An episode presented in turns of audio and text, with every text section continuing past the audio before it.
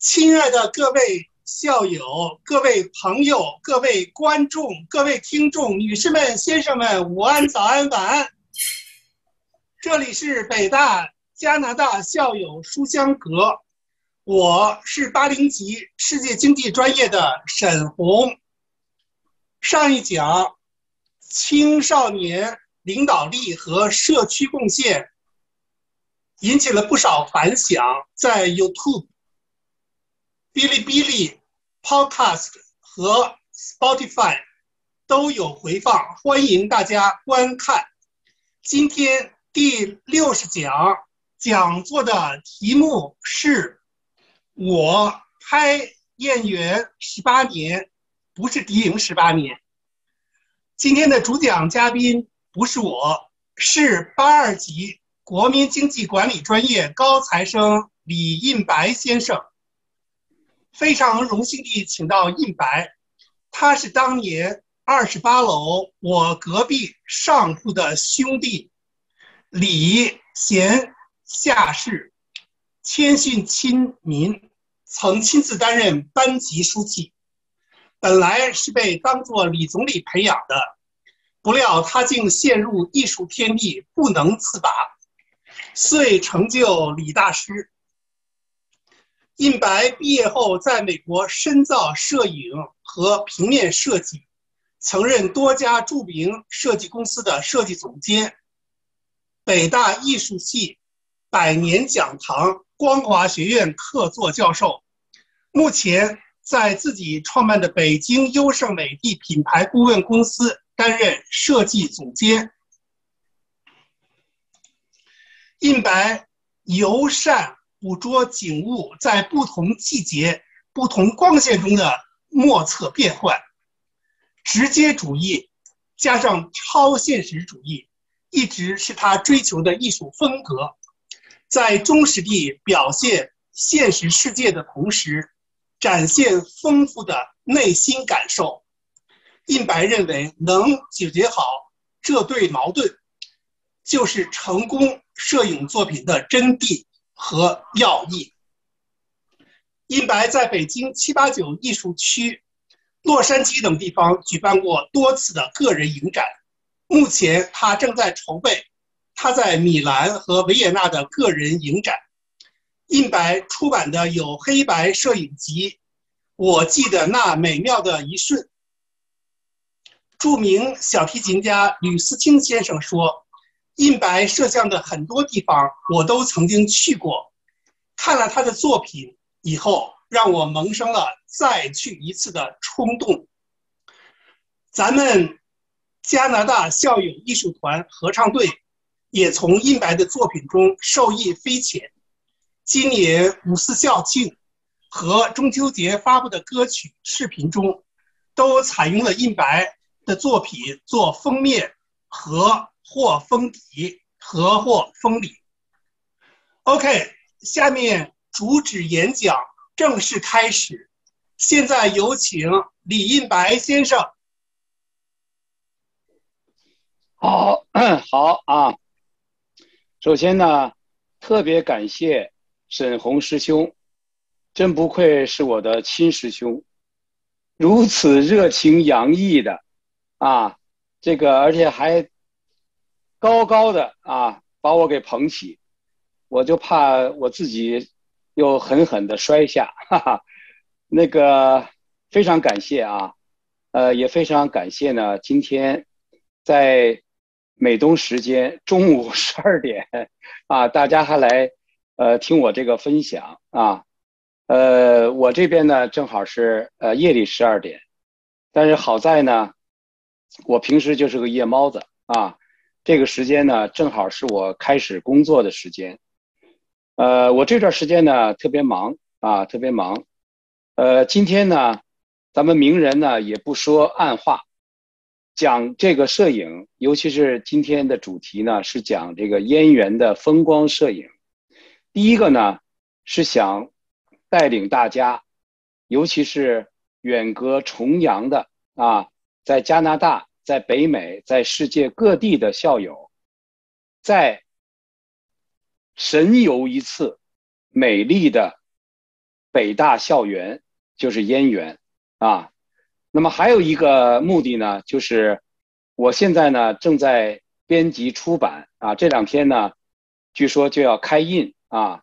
我呢做了一本明年的北大风光的一本年历啊，三百六十五天，每天一张校园的照片。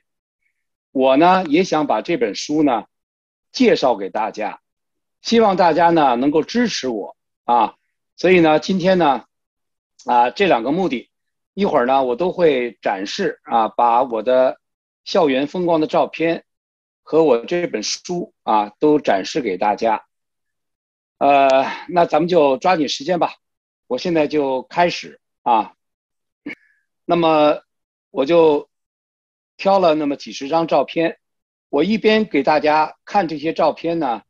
一边讲一讲我在拍摄这些照片的时候，我的一些对校园的啊一些感受、一些感慨。同时呢，我有时间，如果时间允许的情况呢，我也谈一下关于这个拍摄的一些技巧，好吧？啊，这个呢是这都不用说了啊，这是咱们一个现在成了这个。全国这个高考生的这个网红打卡了，是吧？大家来这儿呢，沾点仙气儿啊。这个呢，就是咱们学校的西门儿啊。进了西门呢，看到的前面就是办公楼礼堂，在西门跟办公楼礼堂之间有一个小桥啊。这个桥的名字呢，就叫校友桥。一会儿我也会给大家看到啊。那么在未名湖边上啊，在这个。德斋呃，在这个德才军备这个备斋的对面，未名湖边上，有这么一个小石碑。这个小石碑呢，我在学校的时候还没有啊。它是一九九零年二月二十三号，北京市文物局把这个原燕京大学未名湖区给这个规定为啊。北京市的文物保护单位，啊，那这边呢，就是说有很多，包括，呃，咱们学校一些老的教学楼，呃，职工宿舍楼、办公楼，啊，还有这个同学们的这个呃活动的区域，你比如说这个一体啊这样的楼啊，都列为这个文物保护单位，是市级的文物保护单位。那么我们学校呢，呃，其实呢是在一九五二年院校合并的时候，从原来的这个沙滩儿啊那个红楼，啊，和原来的燕京大学合并以后，啊，就使用了燕京大学这个燕园作为我们学校的这个校园。那么我也算是走南闯北啊，在美国呢也生活过。几年啊，呃，欧洲呢也去了很多趟，啊，走遍了南北西东，也到过了许多名城。静静的想一想，我还是最爱我们的燕园。为什么呢？世界上这么多大学啊，很多大学呢都是人文气息浓厚，啊，建筑校园也很美丽。但是从综合的角度来说，我还是。呃，不带这个个人的啊，这个不是因为我是北大的呃毕业生，不带这个个人的这种跟学校的这种关系，其实很客观的说，北大的这个燕园啊，还真是世界上最美最美的校园啊。那么，他是当年呢，就是这个呃斯图雷登啊，呃，在美国呢筹集了一笔。钱，然后通过教会啊筹集了一笔钱，然后在这个现在的这个北大的这这个校区啊，他买了一个呃买了一片地啊，他是从这个清朝的一个王爷那儿买了一片地啊，好像是载涛是谁啊，然后呢跟就是这个这个地呢，原来他也是呃很多这个这个王公贵族他们个人的。啊，就是私园啊，包括现在的韶园啊，什么朗润园啊、魏秀园等等，原来都是有园的。哎，他把这些地呢给改造成了一个校区，并且呢，他请来了一位当时啊在芝加哥请来了一位美国的一位设计师，建筑设计师，叫亨利·墨菲。亨利·墨菲呢，他不仅在斯图雷登先生的这个邀请下设计了美丽的燕园，同时呢，他也是清华大学校园的设计师，他也是。南京的金陵女子学院校园的设计师，他也是当时的国，就是这个民国的国民政府的所谓建筑顾问啊。所以呢，这个呃，一会儿呢，我再跟大家啊浏览的时候，我还需要提到一些关于这个亨利·墨菲在设计和建造啊燕园时候的一些他的建筑思想。但是呢，现在啊，我们其实也深，我们现在的中国的建筑设计师也深受亨利·墨菲的影响啊。你比如说，建国以后啊，在建国十周年的时候，北京盖了十个这个纪念性的这个献礼的，像国庆十周年献礼的建筑啊，这里面呢就包括人民大会堂，是吧？包括这个。呃，北京火车站、农业展览馆、中国美术馆，啊，电报大楼、民族饭店，啊，等等，啊，华侨饭店等等啊，十大建筑啊。那么在这十大建筑中呢，大家会发现有一个特点啊，你包括这个北京火车站啊，我说的北京火车站不是现在的北京西站啊，是。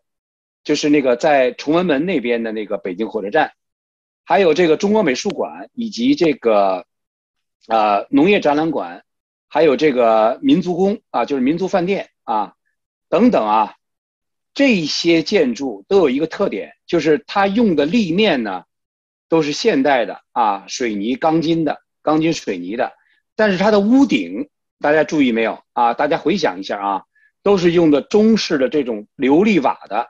啊，大屋顶的这样的一种装饰，那么它的这个就是建国以后的这些设计师的这些这样的建筑思想，实际上他们最早的这个创意者就是这个亨利·墨菲，而他最早的这样的作品就是我们北大的校园啊，就是这个啊，你看这个西门这个西门呢，它实际上是一个整个都是一个呃中国式的，它是。模仿颐和园的那个东门，就是颐和园那个正门，呃，设计的。但是我要说的呢，就是，啊，这个比如说这个像一会儿我给大家提到的啊，比如像咱们的这个呃化学楼啊、办公楼礼堂啊、俄文楼啊，就这些老的啊，呃地学楼啊、哲学楼啊这些，一会儿我给大家看的，大家想一想，那个立面啊，都是现代的啊。但是它的屋顶是采用了中式的，哎，所以呢，它它的这种设计思路来突出中国古代建筑的特点，他找到了一个最他认为最有代表性的符号，就是这种琉璃瓦式的，或者哪怕不是琉璃瓦，就中式的屋瓦的这样的一种大屋顶的一种结构，好吧？我就说到这儿啊，这个主题就说到这儿啊。那么这个呢，这张照片呢是一个。就是从这个临湖轩啊，通往未名湖，从临湖轩的东侧一条小路通往未名湖的一个小桥。这个小桥呢，我居然没有考察出它的名字啊，因为它好像没有名字啊。但我相信呢，这个小桥呢，也不是一个现代的一个建筑啊，它上面的这种啊石栏杆啊啊都非常的精致啊，呃。在北大拍照呢，呃，也遇到了一些呃，就是呃，相对来说比较尴尬的事儿吧。啊，你比如说在北京的春天啊，这张照片呢是春天的未名湖。在北京的春天呢，由于我们前些年呢，这个引进物就树种的时候啊，这个决策有误，所以呢就有一些不太啊适于这个美化啊的一些树种呢就被引进来，比如说这个杨树和一种柳树。那么这两种柳树呢，就这两种树呢，它们都有一种在春天在春季啊飘这个絮的这么一种呃特性，所以它这个絮呢飘到哪儿都是，而且还有一些安全隐患，因为它比较容易着火啊。那飘到这个未名湖上呢？啊，大家看我这张照片啊，啊，实际上我是在这个湖水这儿，我是做了处理的啊，因为我一开始呢，我是想把这个柳絮啊一点点给它修掉，但实际上根本就不可能啊，成千上万柳絮在这个湖面上飘，所以我只能用这种方式来遮一遮丑。那另外呢，这个桥底下大家看啊，停了一艘船，对吧？停了一艘船。但实际上，我在拍摄的时候呢，它这个桥孔啊，底下是有一根很粗的一根水管，通过这个桥孔啊，这也让我费了不少劲啊。你像这种杀风景的东西啊，实际上我觉着咱们作为校友啊，可以跟学校提一提啊。呃，当然了，谁也不会像我似的，以一个摄影师的眼光去打量这些，这么仔细的去打量。但我觉着呢，古人。以及前人为我们留下这么美好的一个校园啊，我们作为这个校园的主人和管理者，我们应当为它添光加彩，而不应当在它上面啊做一些让人无奈的举动啊。后面还有啊，我也可以给大家展示啊啊，这个呢是这个番美石鱼啊，这个番美石鱼呢，在文革的时候呢，居然被这个呃造反派啊。啊，因为大家知道文革的时候，在北大呢，也是一个文革的这个比较红火的一个地儿啊，可以说文革的发源地啊，也是在我们这个校园啊。这一点呢，也是值得我们北大人反思的地方啊。当时文革的时候呢，大概在六八年的时候，居然把这个番美石鱼啊，给推到湖水里了啊。后来据说在七八年的时候，啊，又重新打捞上来，又把它摆到了这个位置。那这个番美石鱼呢？它原来是圆明园这个大水法附近的一个遗物啊。现在呢，这个番美石鱼在圆明园的博物馆里，我还看到了另外两件啊。而且圆明园呢，还有点这个依依不舍的说啊，有有有一条这个番美石鱼啊，现存现现流失于北大校园啊。你听听圆明园这个口气。啊，他们是还惦记把这个范伟石鱼拿回去的可能啊，那个当时的载涛呢，他出了一笔钱，把这个范伟石鱼呢从圆明园搬到了这个燕园，并且把它送给了呃当时的燕京大学，所以呢就放在了这个未名湖里啊啊，这个是那个石舫啊，石舫就是湖心岛的那个石舫。我在拍这个照片的时候呢，好像还有一个人。啊，在这晨练啊，大家可以看啊，在这做一个九十度角的一个鞠躬啊。你像这样的照片呢，啊，拍摄这样的照片呢，实际上就是你需要起早贪黑啊，就是说这个呃中午的光线，你是永远不能拍出这么有戏剧感的啊，这样的色彩以及这样的光线的啊。那么大家呢，啊，今天我们在座的很多朋友呢，都是。在北美，尤其是在加拿大啊，加拿大呢是一个整个国家的国土的纬度都非常高啊，即便是呃在中午的时候啊，其实你们的这个阳光的照射角度跟我们北京比呢也是比较低的啊，呃，其实呢这样的光线呢是非常容易。非常适合拍照的，啊，那么阳光的角度越低，照在，呃，这个被摄物体以及人脸上的角度呢就越好，啊，你设想，如果你是在赤道或者你是在，呃，回归线，南北回归线之内，如果你要是拍照的话，啊，那太阳整天在你脑脑袋顶上，在你的脸上呢就会形成非常不愉快的。那种阴影啊，比如说眼睛啊，比如颧骨啊，比如嘴唇下面啊，是吧？这些阴影都很难看。哎，只有一早一晚的阳光，在这样的啊低纬度的地区，一早一晚的阳光，太阳落下的时候或者升起的时候，哎，这个时候是最最好的啊。但是呢，各位呢，如果是在加拿大，可以说呢，你们在一天的时间内，尤其是冬季啊，那都是拍照的这个绝佳的这个角度啊。哎，这个呢是从这个未名湖的北岸，啊，然后走到，呃，湖心岛的一座小桥啊。这座小桥呢，大家仔细看啊，这座小桥呢虽然很不起眼，因为它它没有这个栏杆，所以你走过的时候，你就觉得是这一条路的一一一部分，你甚至于没有觉得它是一个桥，没有栏杆嘛，对吧？但大家注意啊，这个桥也。也是非同小可啊，它也是当年圆明园的一件遗物啊。我们是把它从圆明园移到了这个燕园，并且把它如此美妙的啊和燕园的景物啊，大家看啊，这张照片的左手呢，应当是未名湖的北岸，右手就是未名湖的这个湖心岛。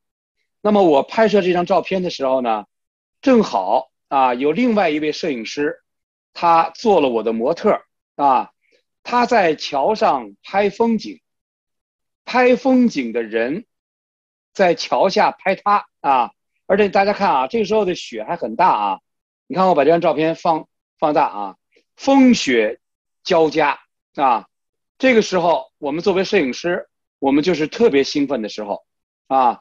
呃，据我所知呢，加拿大呢也是一个在冬天啊雪下的很大的一个地区，除了温哥华，我不知道温哥华是不是冬天也下雪。好像温哥华那个地方气候比较特殊，冬天雨很多，是吧？而且整天下雨，啊，就像美国的西雅图有点类似啊，这两座城市。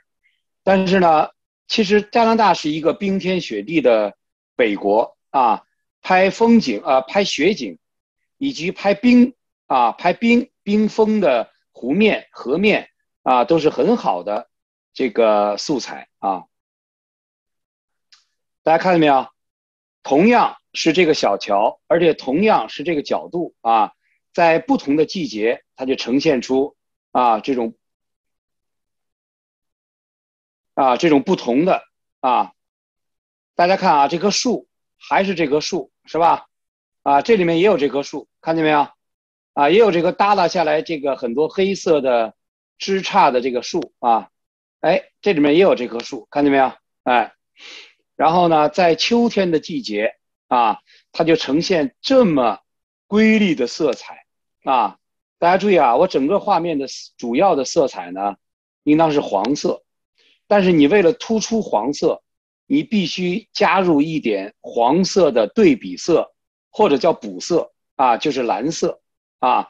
大家看呢，这时候呢，在湖面啊，正好有天空的反光。那天空的反光呢，在我做后期的时候呢，我就突出了它这个蓝。你只有突出了它这个蓝，这个黄才显得更黄，是吧？因为它是一个补色。我们小时候穿衣服的时候，呃，那个时候都很，大家生活比较拮据啊。很多朋小朋友喜欢穿军装啊，当时的军装呢也很简单，就是一身国防绿啊，但是那个国防绿上呢有两个领章，帽子上有一个帽徽，一身的国防绿都是绿色的，只有领章和帽徽是红色的，在绿色的陪衬下，红色显得特别的鲜艳，甚至于有些跳跃，为什么呢？这就是因为红色跟绿色。它们也是一对补色，啊，中国人不是有一句话吗？红配绿，臭狗屁，啊，中国人是不太喜欢使用这种有冲突的、互相这个互相这个映衬的这样的颜色的，啊，我们东北好像有这种红绿的搭配，但是在其他的地方，我们好像不太喜欢使用这种红绿的搭配，但实际上呢，这样的搭配在西。在西方的这个绘画里，尤其是在印象派的这种绘画里，它是经常使用的啊。红绿是一对补色，补色有无穷多对啊，红绿是一种啊，这个黄跟紫是一种，这个呃西就是这个橘黄跟蓝是一种。那么我这张照片里面呢，这个黄呢偏橘，这个蓝跟这个橘，哎，它互成补色，所以这样的照片呢，你看上去以后呢，颜色就显得特别的鲜艳啊。哎，这这个也是啊，这个呢是我在这个呃静春园啊发现了一座特别默默无闻的一座小桥啊。那么这座小桥呢，春夏秋冬我都拍过啊。我跟大家说了，我在北大呢，我差不多是零四年开始，呃正规的拍摄，一直拍摄到今年，差不多历时十八年。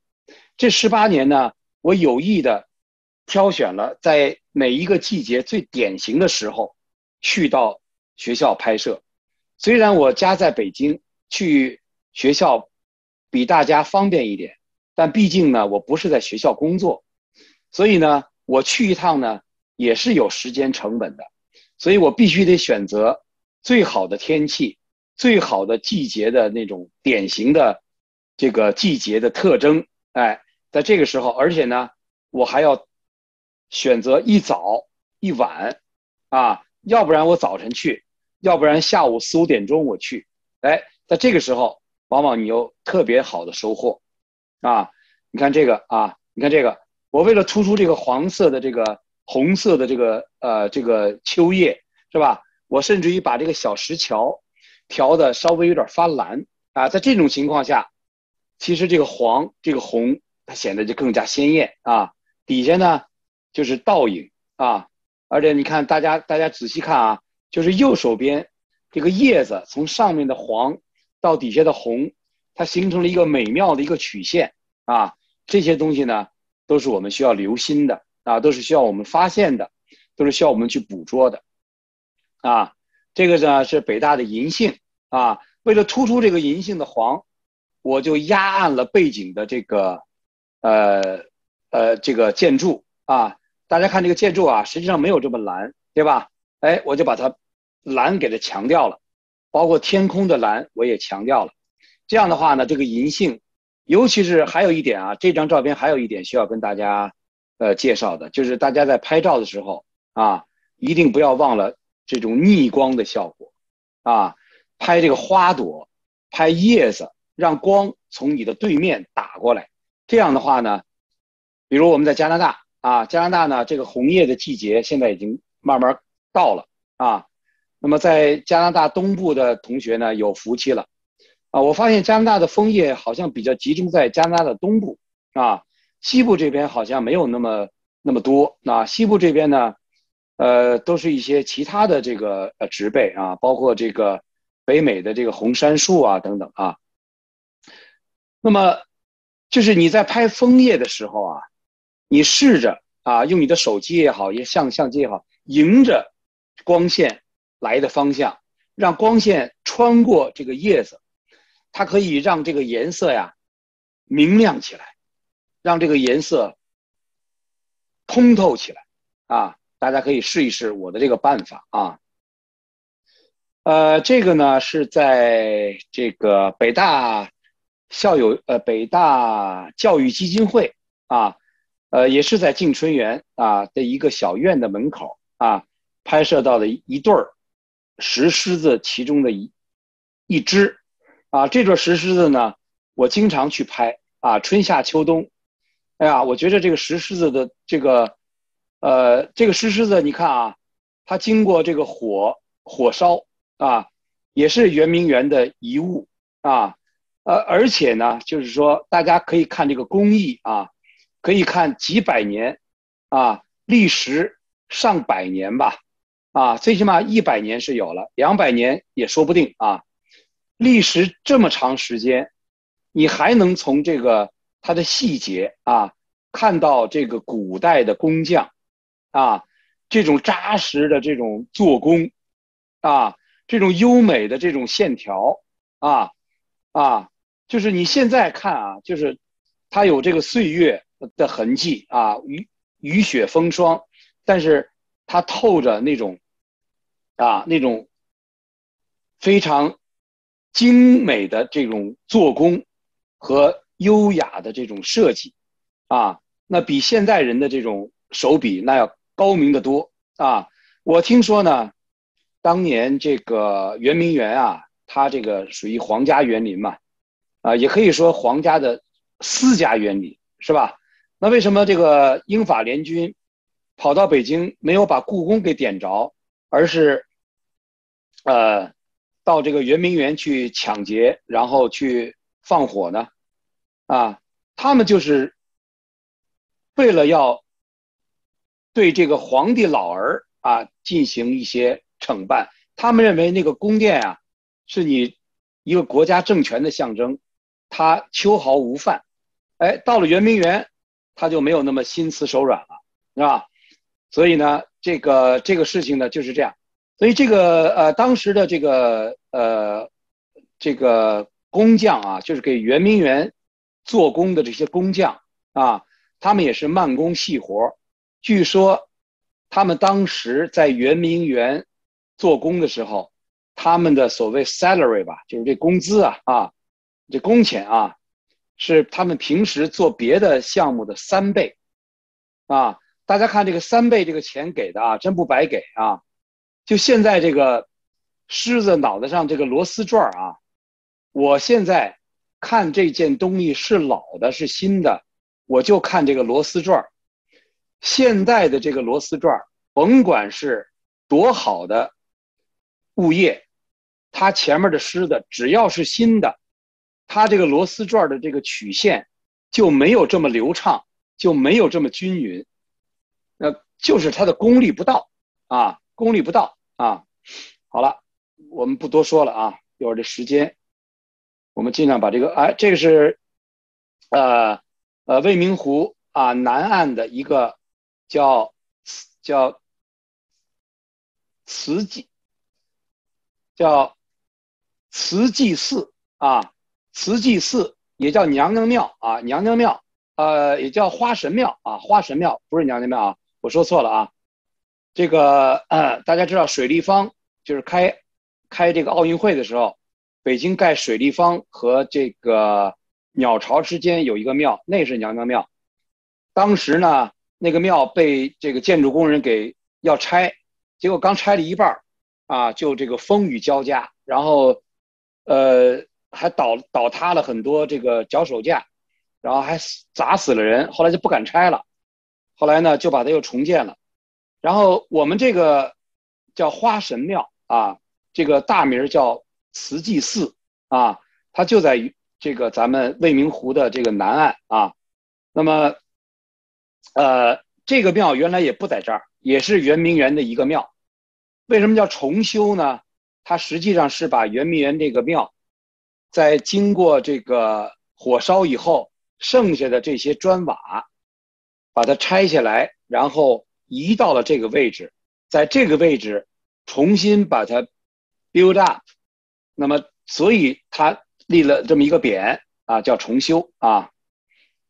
呃，大家不要以为这个庙现在是这样的状态啊，在我拍摄的时候，这个庙的周围啊已经被我们的管理者围上了一一圈非常丑陋的这个铁栏杆啊。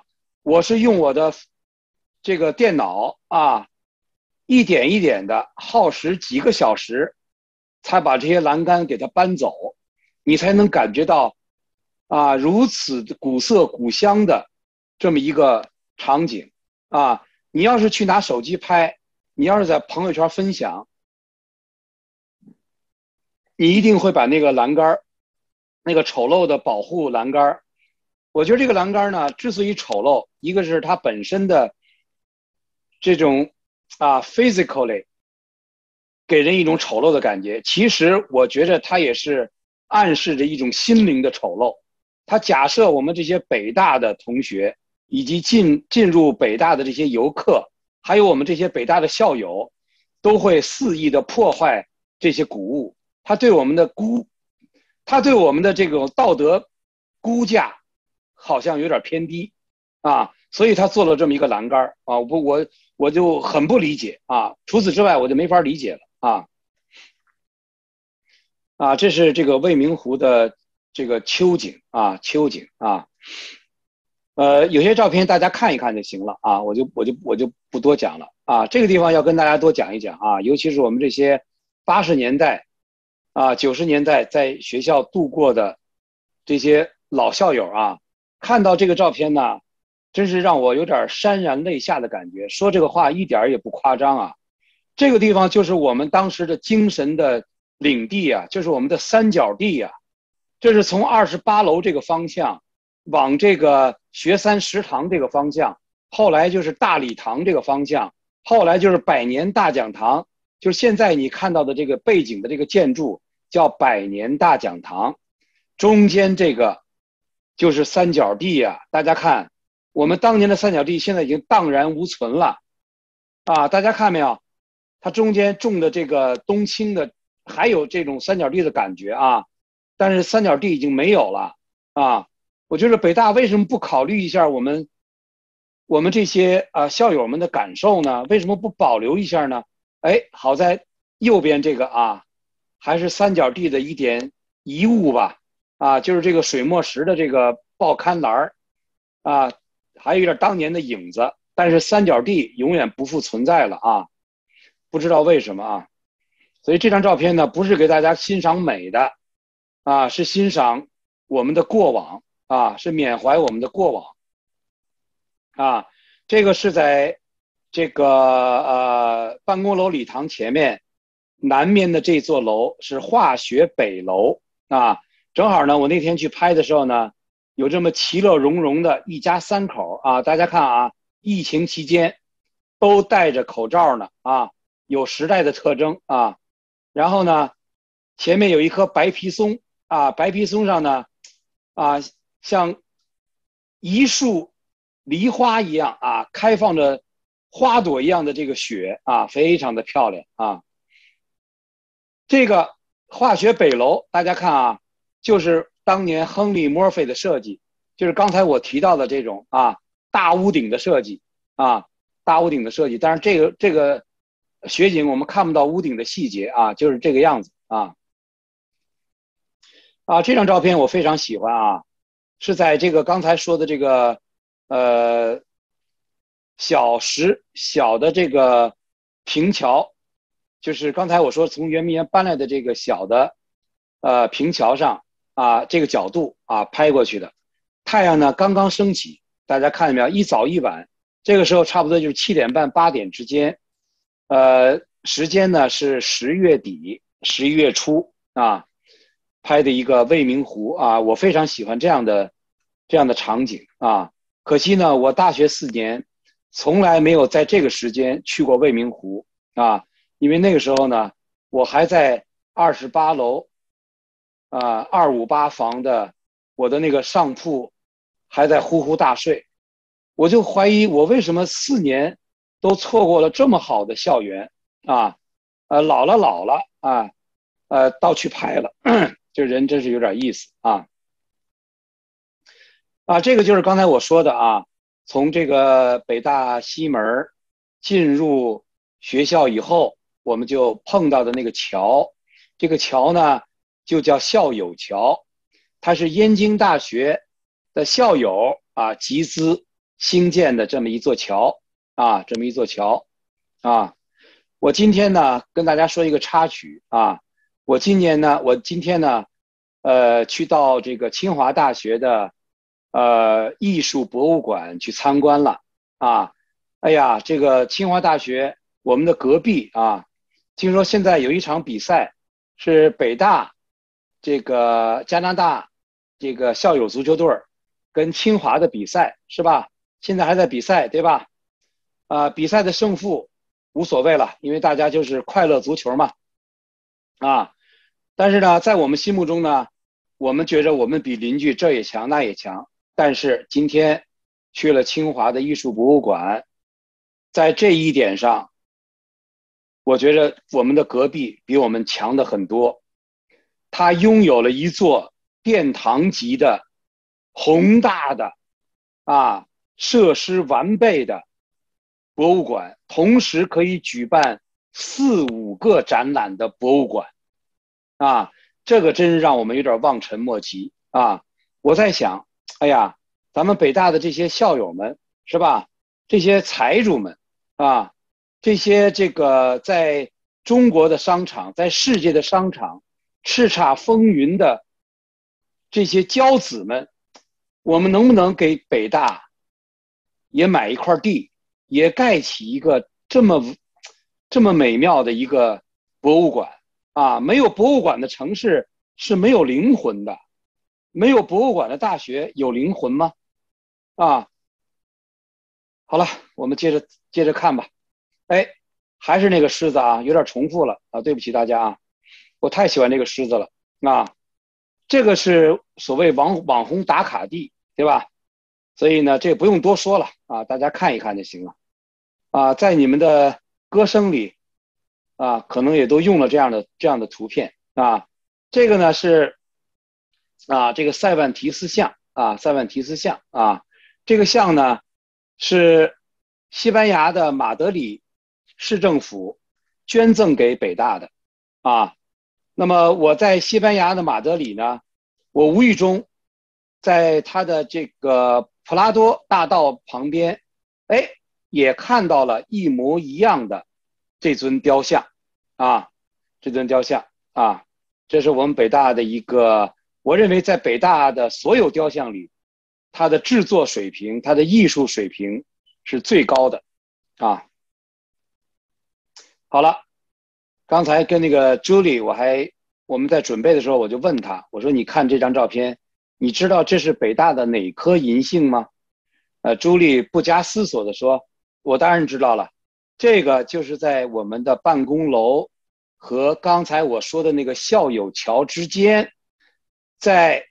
南侧的这个华表的旁边的这株北大资格最老、最美丽的一棵银杏树，而且它现在是作为北京市的一级古树啊，被保护着啊，真是漂亮啊，真是漂亮。嗯，这个是一个怀旧的照片啊，这个照片呢，不是因为它好看，而是因为它珍贵。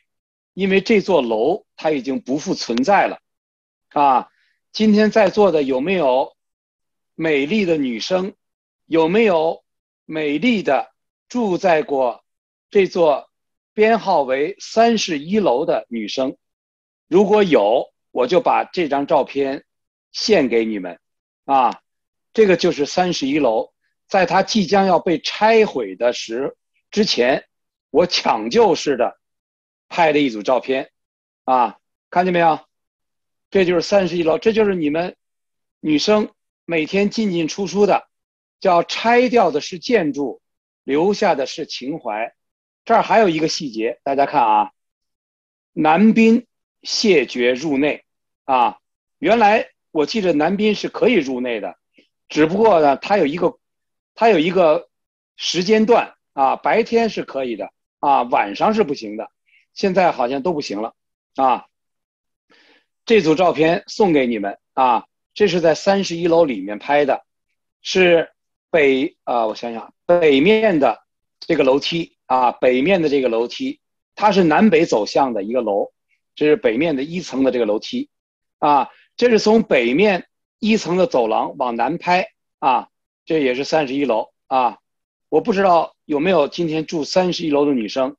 这个可能对你们的感触是最深的啊啊！我们北大这个未名湖啊，有一个灰鹳啊，经常来这儿，每天来这儿，每次吃一条鱼啊就走啊啊！这个倒影我也很喜欢啊，这个倒影也很喜欢啊，这个倒影以至于我分不清哪个是真树，哪个是假树。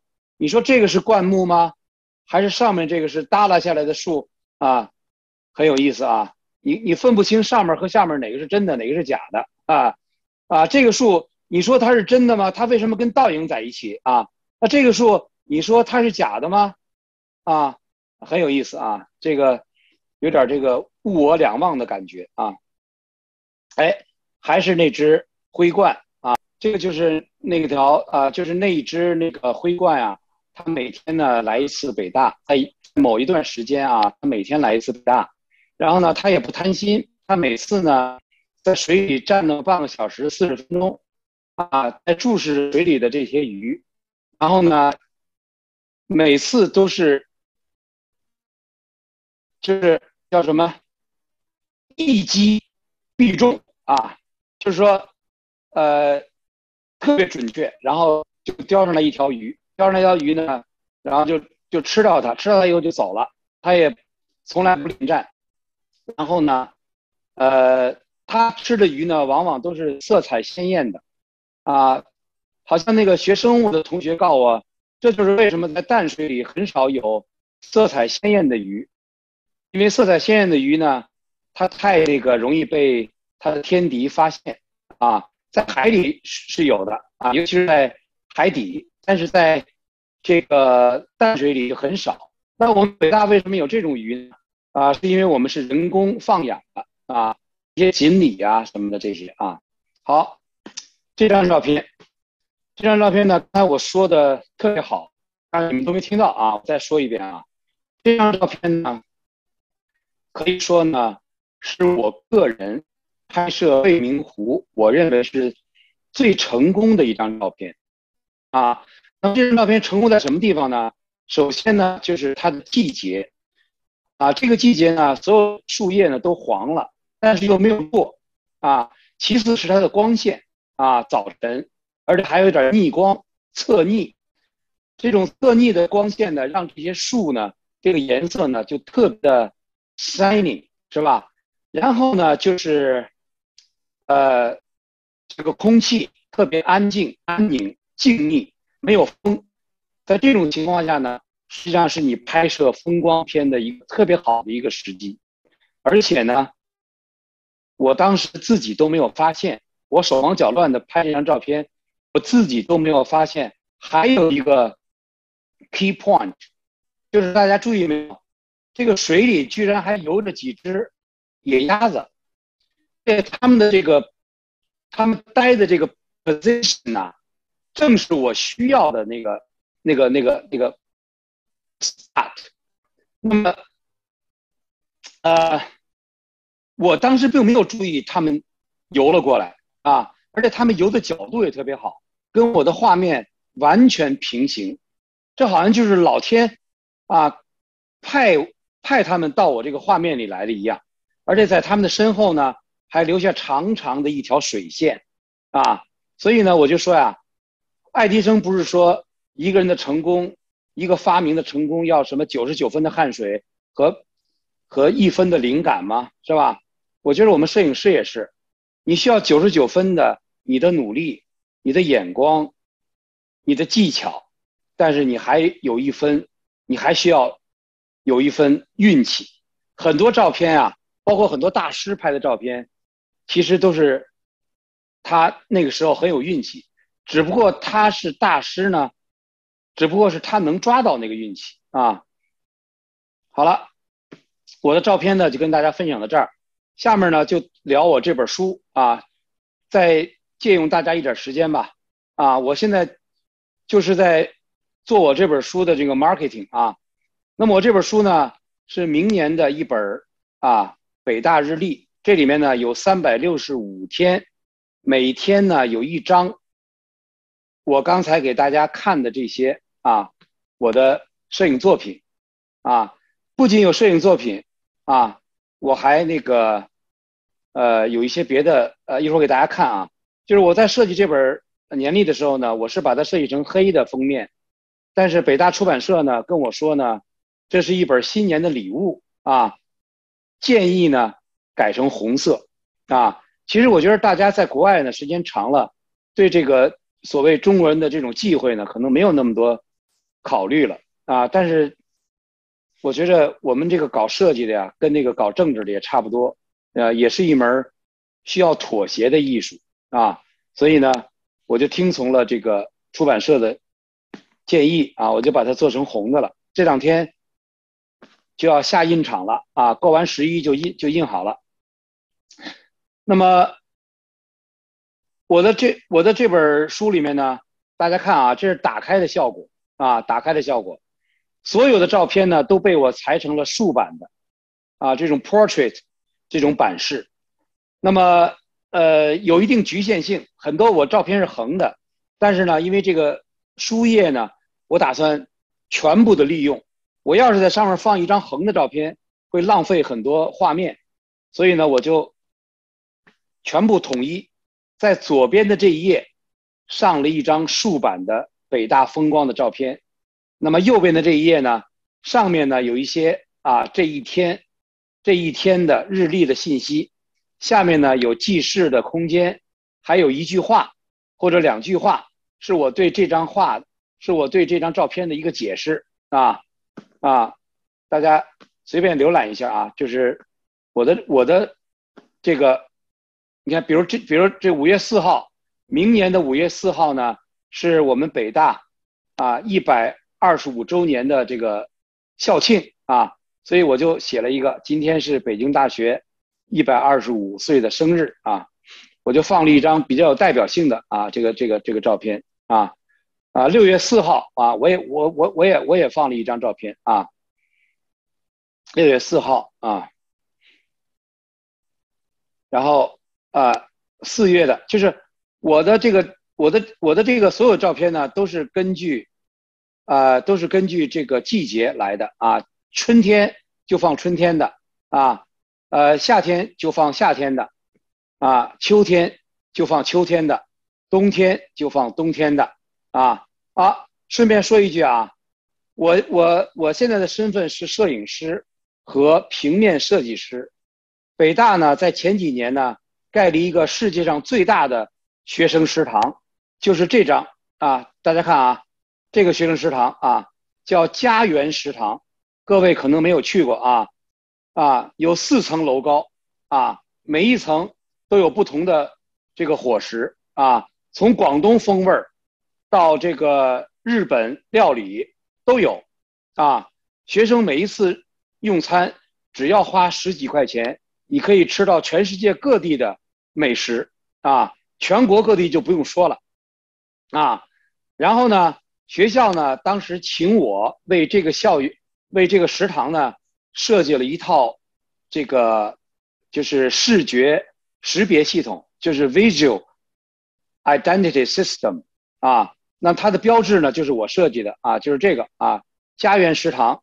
所以各位呢，以后你们回到母校，呃，中午吃饭的时候，你们就不用去别的食堂了，你们去来这个家园食堂啊，它是可以用人民币支付的，在四层啊，是有普通的这种餐厅啊，呃，你就能看到我设计的这个标志啊，你看。这也是啊，现在学生多富裕啊，不是，多幸福啊！他们平时饿了，学校还有这个快餐车啊，快餐车啊，这快餐车也是我给他们设计的，看见没有？北大餐饮中心这个标志就是我设计的啊，啊，我我我为此感到非常的自豪跟骄傲啊！好了，今天分享呢就到这儿，好吧？特别感谢大家，也感谢。我的师兄沈红，还有 Julie，还有我叫不上名的啊，还有 backup 的这个主持人啊，感谢你们啊，在这个中午都应该跟家人团聚的这个时候，还要听我这白活。我先说到这么多吧，好吧？有什么问题大家可以提一下，然后沈红师兄，你来，你来，你来，你来帮我组织一下，好吧？谢谢。好，感谢印白具有浓厚的人文和历史。东西贯通色彩的精彩演讲，下面咱们开始互动环节，请在 Zoom 的 Chat 对话框里提问，也可以举手在 Zoom 的视频、音频举手提问，If you like。啊，那在等待大家提问的时候，我先问一白，我先问一个问题吧。好啊，首先就是你刚才说的，你设计了 logo 的那个新的食堂有四层，在在那个地方，我因为在加拿大的一些银行呢，可以自动的提出啊，用人民币，啊，我不知道怎么说，就是那个有个什么联通啊，呃，就说你有人民币的存款在中国，可以这边自动提出啊，加元。嗯嗯。那我的问题就是在那个食堂里能不能用佳云支付？啊，应该是不行，应该是不行，应该是不行。OK，我第二个问题也是一个小的问题，就是你刚才说的那个灰罐那个，那个灰罐你提到它是每天叼一条鱼就走，难道那个灰罐他们家只有他一个人吗？哈哈，现在看啊，他好像还是个流浪汉，因为他从来没有说，哎，也不一定啊，因为他要是喂他的小小鸟的话。他也是把这条鱼吞吞到，就是吞到这个肚子里，然后到那边他再给它给它反叫什么反刍啊，哎再吐给小小鸟也不一定啊。但是呢，现在看来呢，只有这一只啊，可能是流浪汉啊，也也不一定啊。OK，谢谢这个问题只能回到这儿啊。OK，谢谢。那其他人现在有没有？你得给他们开麦嘛？你是不是得给他们开麦？啊，大家可以自己把麦克打开哈，可以呃随意问那个问印白呃师兄问题，然后也可以聊天儿啊。印白师兄，你那个你那个呃，就是明年的年历大概是什么时候能够呃能够印出来啊？呃，这两天下印厂，然后差不多十五天以后吧。哦。就是那个过完过完十一，我估计十月十号左右差不多。嗯，能够印出来啊，OK，能够印出来。那个我我本来是这样啊，我再多说两句啊。呃，我相信呢，呃，越远的校友可能对我这样的呃作品呢，可能就越感兴趣，因为你们很很少有回到母校的这个机会，所以呢，有有一本完全是母校的摄影风光的呃这样的书呢，可能也是大家一个一个期盼。呃，我就觉着呢，呃，要是一个人一个人去联系我或者联系出版社就很麻烦，所以我想呢，就是采取一种办法，就是咱们校友呢统一的在那边有一个领头的，啊，把校友们这个想购买我这本书的数这个人数呢统计一下，然后我让出版社这边呢统一发货。发到这位同学的呃家里或者他的这个仓库，然后呢，别的同学呢都从他这儿再就是他在加拿大呢再做一次快递，然后再发给这些订购的同学，这是我的一个设想啊，这是我一个设想，谢谢，嗯，对，所以所以这次的摄影讲座实际上也是一个契机，知道呃有将来有这么一本关于咱们校园的呃年历要出来。嗯，之后我们就可以在群里边呃咨询一下，看看有多少人感兴趣。我觉得是很好的，然后作为礼物送给其他的呃朋友，都是一件挺好的一个纪念品。谢谢。对，我听说有的那个人好像计划订呃几本似的那种，是不是？多多益善。是啊，我自己想着，我可能需要十本吧。哇，多多益善，因为这这这是对我的一个支持，对我这么多年的，我我这也算挺辛苦的了啊。这个 背着背着这么这么重的器材，然后那个呃起早贪黑啊，而且呢，关键是我作为一个北大的校友，我会有不同的呃，我会有不同的视角，包括刚才请各位看的这个三十一楼啊。这个照片也都在这个，也都在这个年历里面啊，在别人看来可能都是不是那么光鲜亮丽的地方，但是对于我们的情感啊，对吧？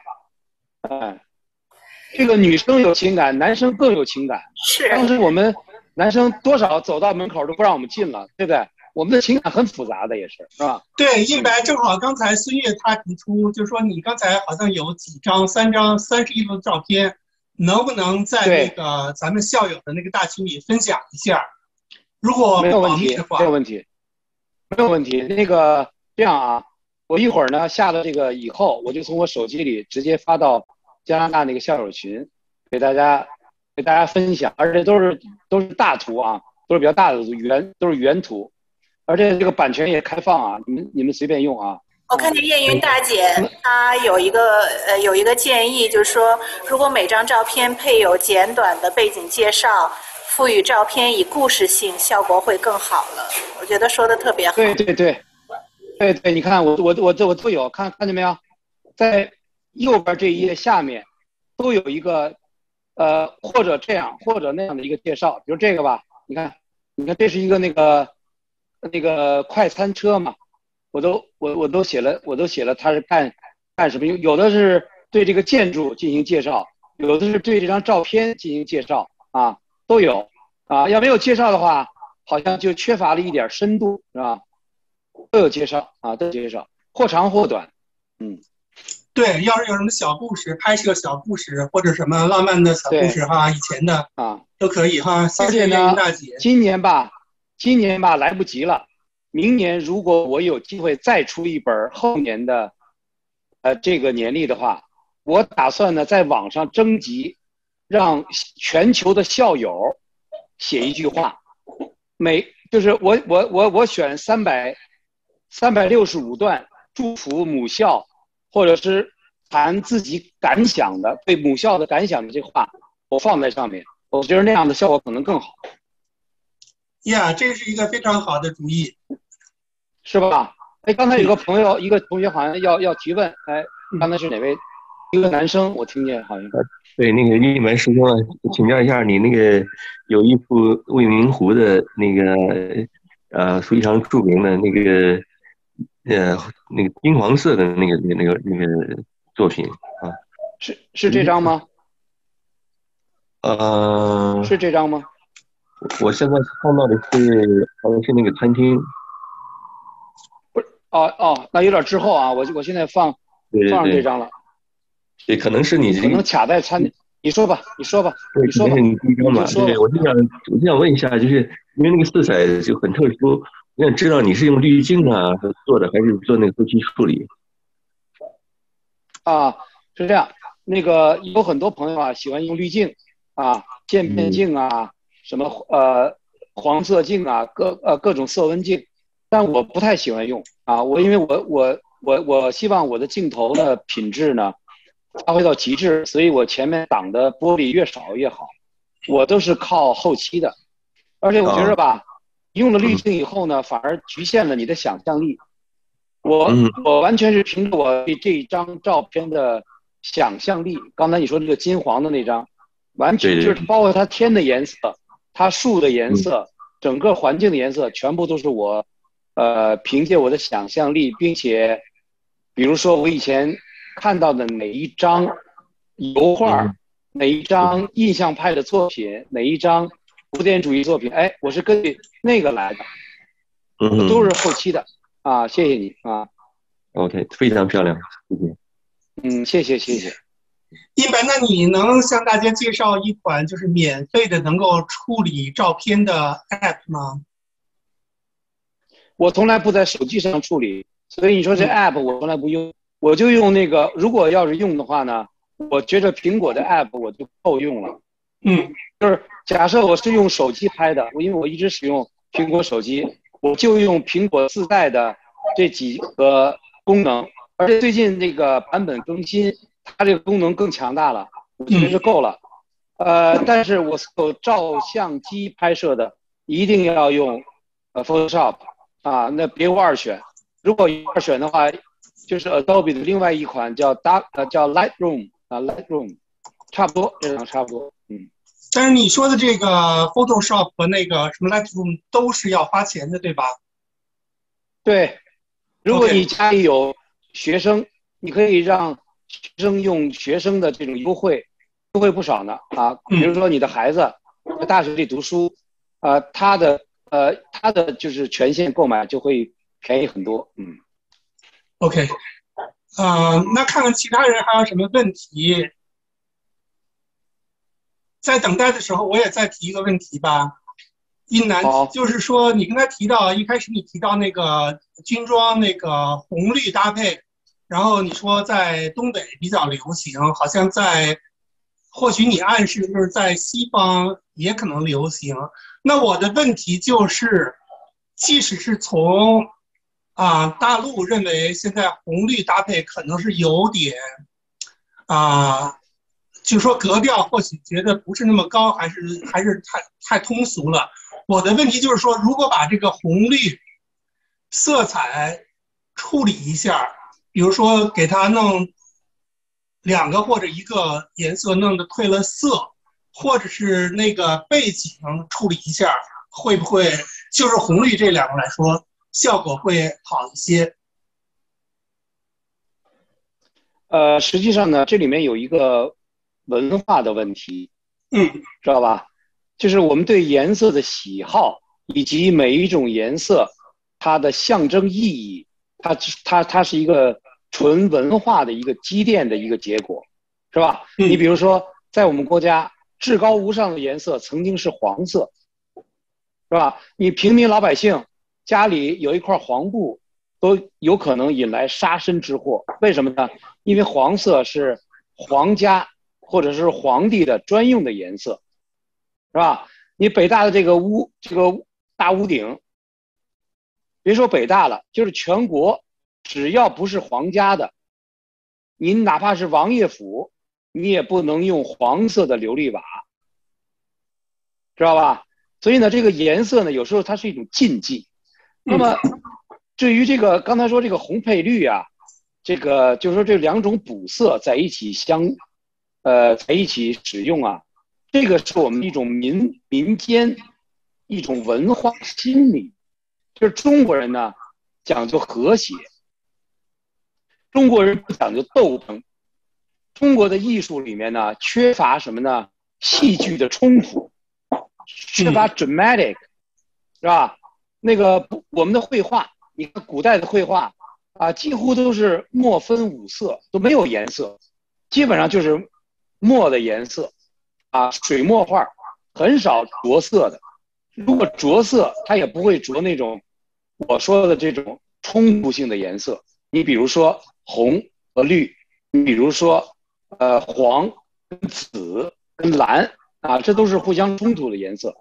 但是在西方的这个艺术里面呢，它有很多，你包括它的音乐，啊，它有它有这个和弦，是吧？有不同声部之间的互相的这种交织，是吧？你比如说呃戏剧，它有冲突，啊，你比如绘画，它要有色彩之间的这种呃斗争，啊，尤其是印象派以后，对这种补色的应用是特别特别的广。是吧？那么现在呢？就刚才您说的这个问题呢，其实基本上已经解决了。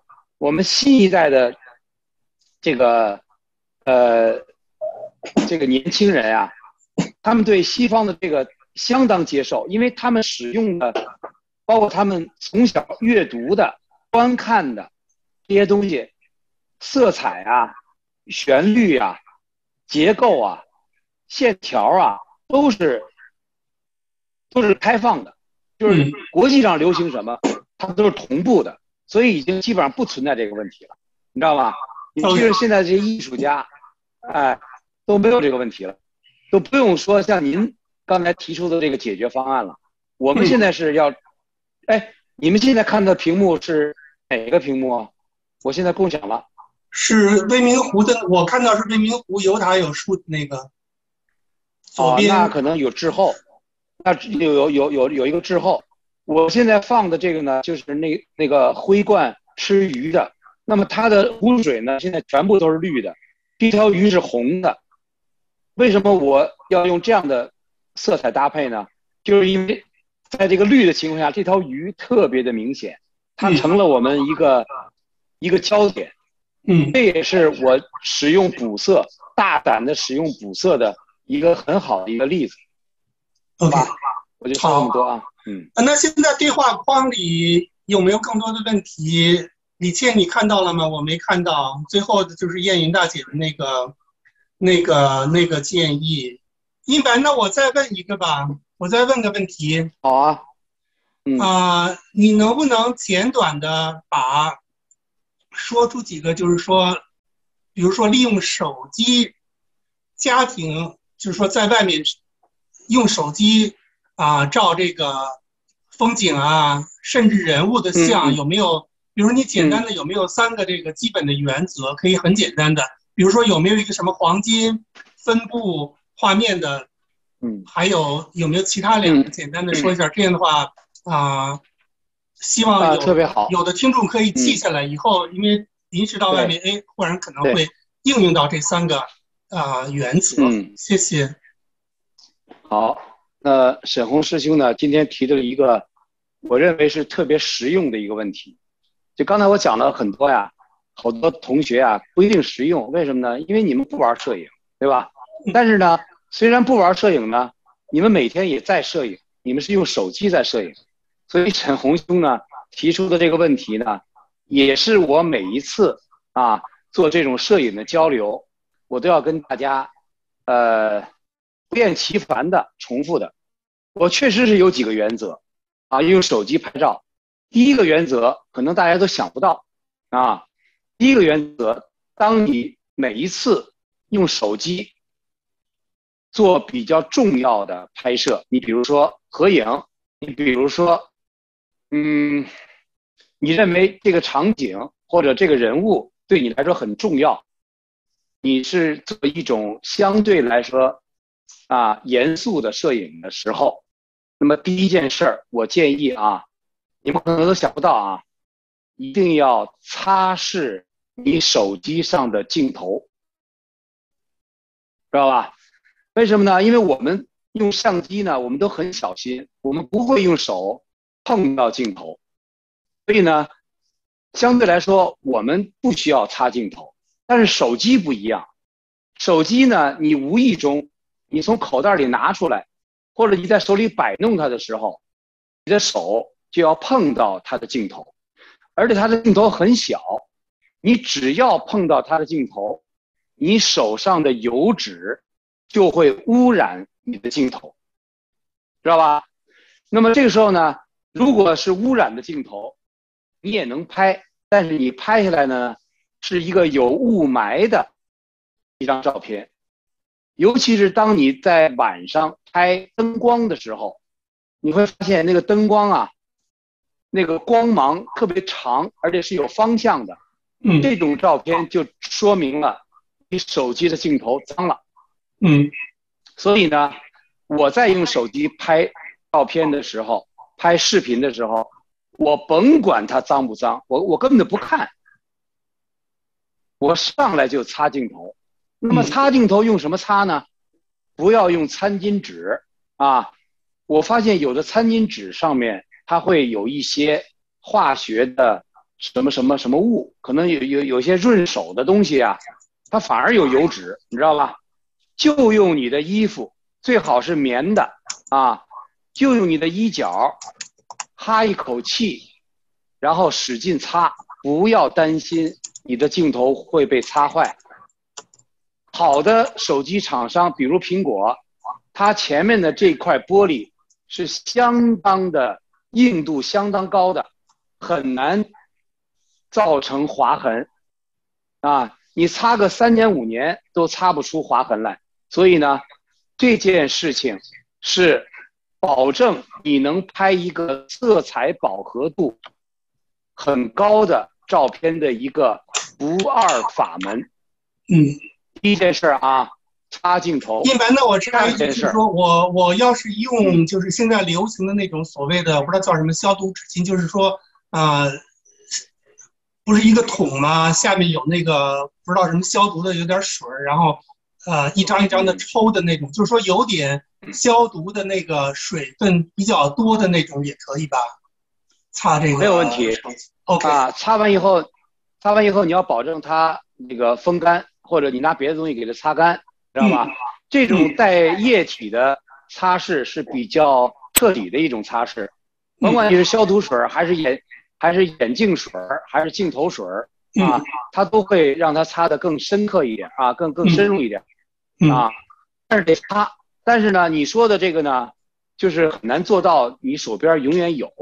我们说的这个衣服呢，你肯定有是吧？衣角，你把衣角 T T 恤衫站起来要擦。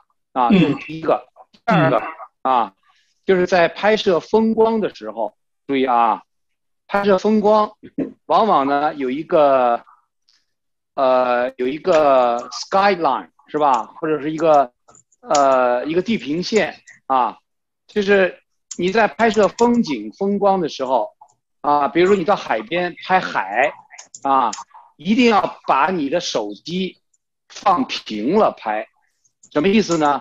就是你拍的那个水平线或者地平线或者天际线啊，一定要保证它是平的，尽量保证它是平的，啊，稍微有一点斜，都会影响一张风景的作品的美感，啊，会给人产生一种紧张的感觉，啊，我们在欣赏风景的时候，我们希望是。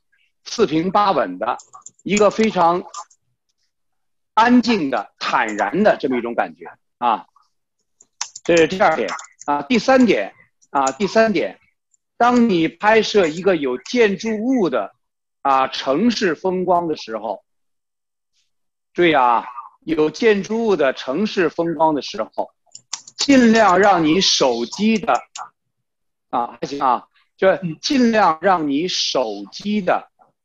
这个立面和建筑物的立面垂直啊，平行啊，跟地面垂直，不要产生特别大的建筑物的几何畸变。什么叫建筑物的几何畸变呢？就是当你把手机翘起来的时候，你想仰拍的时候，建筑物呢，它会变得底下特别大，上面特别小。本来是一个。正呃长方形的一个立面变成了梯形的畸变，这个是不愉快的，尽量避免，很难避免，尽量避免。啊，大家拿到我的这本北大年历的时候，大家可能会有一个，你会注意到，像我们这种专业摄影师，啊，拍摄所有的建筑物，都要让建筑的立面跟地面保绝对的垂直。只要你看到那个。建筑物底下大上面小，那就不是专业摄影师拍的，啊，他有这么一个行业，有这么一个规矩啊。好了，这是第三个了，第四个啊，当你给一群人开 party、合影，尤其是到了咱们中餐馆儿啊，大家聚餐、晚宴的时候，如果想拍合影，最好。你在开吃之前，你把这张照片拍完了。如果吃完饭你想起拍了，飞快狼藉，再美的人，再好看的，再帅的小伙儿，在这个欢乐的晚宴，你都不会拍出让人让别人看了赏心悦目的片子。啊，这个时间很重要。